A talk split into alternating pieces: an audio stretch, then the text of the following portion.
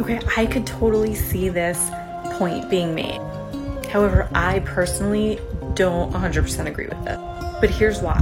The first example would be this if our kids were hanging out together and they did the exact same thing, let's say they both dumped a cup of milk on the ground.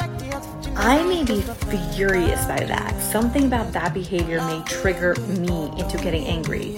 You may have no reaction or not even really care. So, is it the action of the child? Is it their fault? Or is it the way that we choose to react to it? The other side of the coin here, I know in the comment you had said that if they do something really nice, you want them to know that it is their fault for making you feel happy that they did that good thing.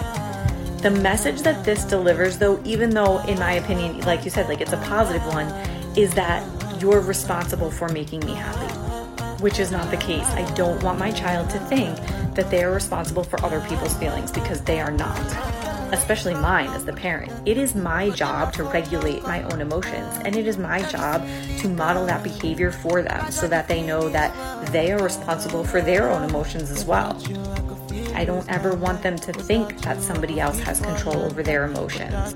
But I also don't want them to feel like it's their responsibility to make me happy or to make me calm down, or if they see me upset, feel like it's their job to cheer me up because it's not. It's my job to do that.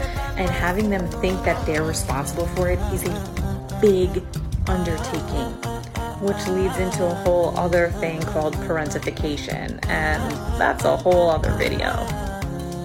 So I do see your point. I just personally don't 100% agree with that. Short Cast Club